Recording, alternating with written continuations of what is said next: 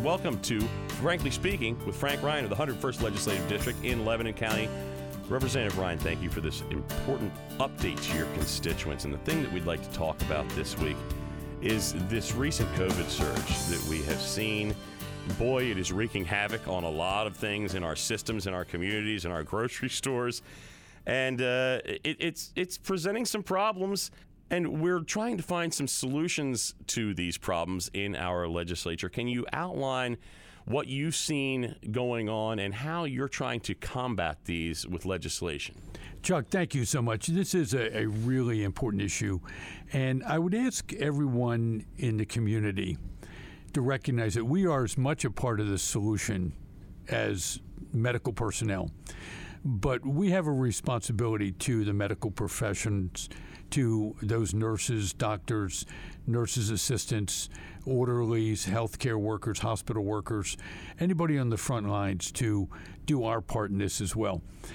You know, from my experience in the Marine Corps and working in the civil affairs group as a retired Marine colonel, we dealt with reestablishing governments. And one of the things we noticed, and all of our training said, is you can only keep people at the height of expectations at the pointy end of the spear for so long before you burn them out.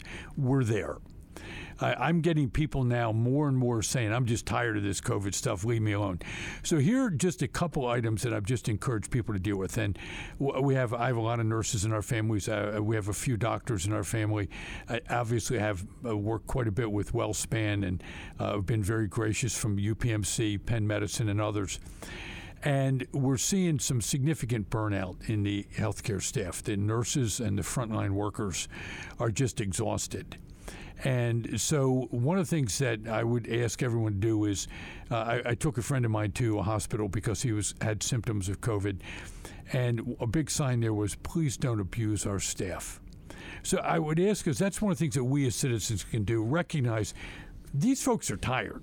Yeah, have some patience with these folks. They're they're they're burned out and and they've been going for months.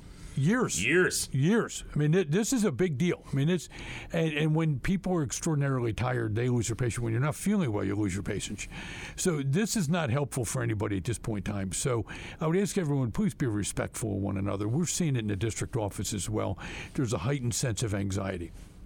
One of the things that a lot of the nurses and doctors have said to me is that people have been so inundated with the the COVID nineteen protocols that they're now even ignoring basic hygiene issues. And I would ask you, please don't do that. This thing is something that we can combat. We can we can beat it. Uh, it can be serious. Uh, there's all sorts of theories across the board. Uh, one thing I want everybody to be aware of: I'm opposed to vaccination mandates. I re- that's a personal decision you should be making with your healthcare professional. I've been extraordinarily uh, consistent about that since this entire thing started. But when you've got this many people with where they're talking about a topic so much, what ends up happening is you oversensitize one group of citizens and desensitize another, which just pits one another against each other. So I would ask us to just recognize that these, these are individual choices and decisions to make, but please accept our personal responsibility to do it. Be respectful of healthcare workers. And on the legislative front, one thing that I am doing, uh, I am convinced that our healthcare professionals have been struggling. They've been dealing with this great deal. So I'm going to be working on, I am working now on a piece of legislation with one of my Democrat counterparts to use COVID 19 dollars to provide a tax holiday for those healthcare professionals on the front line uh, so that they would not have to have paid personal income taxes in the Commonwealth of Pennsylvania uh, for the period of March of 2020 through the end of uh, sometime in June or July of 2022. We're trying to define what a frontline worker is uh, because obviously some people uh, were merely present, other people were in the front lines. And so I would encourage input if you would contact our office staff. And send me an email at fryan at pahousegop.com. or, our office number is 717-838-3823. I'd love your ideas about how we can define that because whenever you do something like this, there are people who feel like they've been shortchanged and I don't want to do that either. So please, let's get together. Let's consider this thing serious. Let's use our personal responsibility. Again, I am opposed to mandates, but let's get this thing over with. It, it seems like every time that I deal with a uh, healthcare professional, it, it seems like they are running ragged. They often are sick themselves because they've been exposed to whatever diseases the people have been coming with. They're constantly getting tested. As you said, a lot of folks are burned out, and nobody more burned out than than a lot of our healthcare professionals. These people usually have an immense amount of patients, and they're asking for ours. Let's give them something to help them out here a little bit. Um, and uh, you mentioned also the personal responsibility front, not just for your own health care, your own hygiene, but for those other folks, especially in healthcare facilities what do you have to say about just making sure that you take care of the things that are in your in your court? Well, this is a really big issue. So we see it in our district office. I see it in restaurants. Uh, we see it in the hospitals. Is pe- people are short with one another now, and and I believe it is the heightened se- sense of expectation, the oversensitivity, and the undersensitivity to it.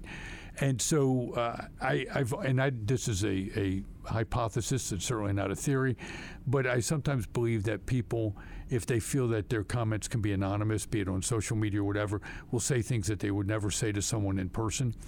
Uh, but there's a human being on the other side of this, and people are getting really tired. So the personal accountability was be respectful of one another, even if you don't agree. Uh, if someone is of the opinion that they don't feel that they should take a vaccination, don't vaccination shame them. Uh, by the same token, if someone does get a vaccination, don't vaccination shame them either.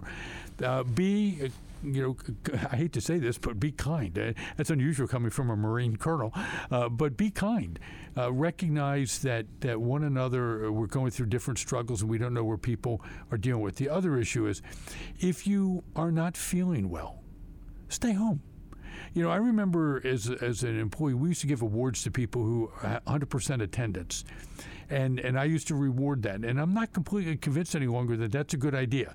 If you're sick, regardless of whether it's COVID 19 or the flu or whatever the case may be, th- there are people that, that should not be around other people who are sick. So if you're not feeling well, you probably ought to use some judgment, and if you're able to, stay home uh, in, in that particular sense as well. Our healthcare systems are overwhelmed enough with the things they have to deal with. They don't need senseless extra patients.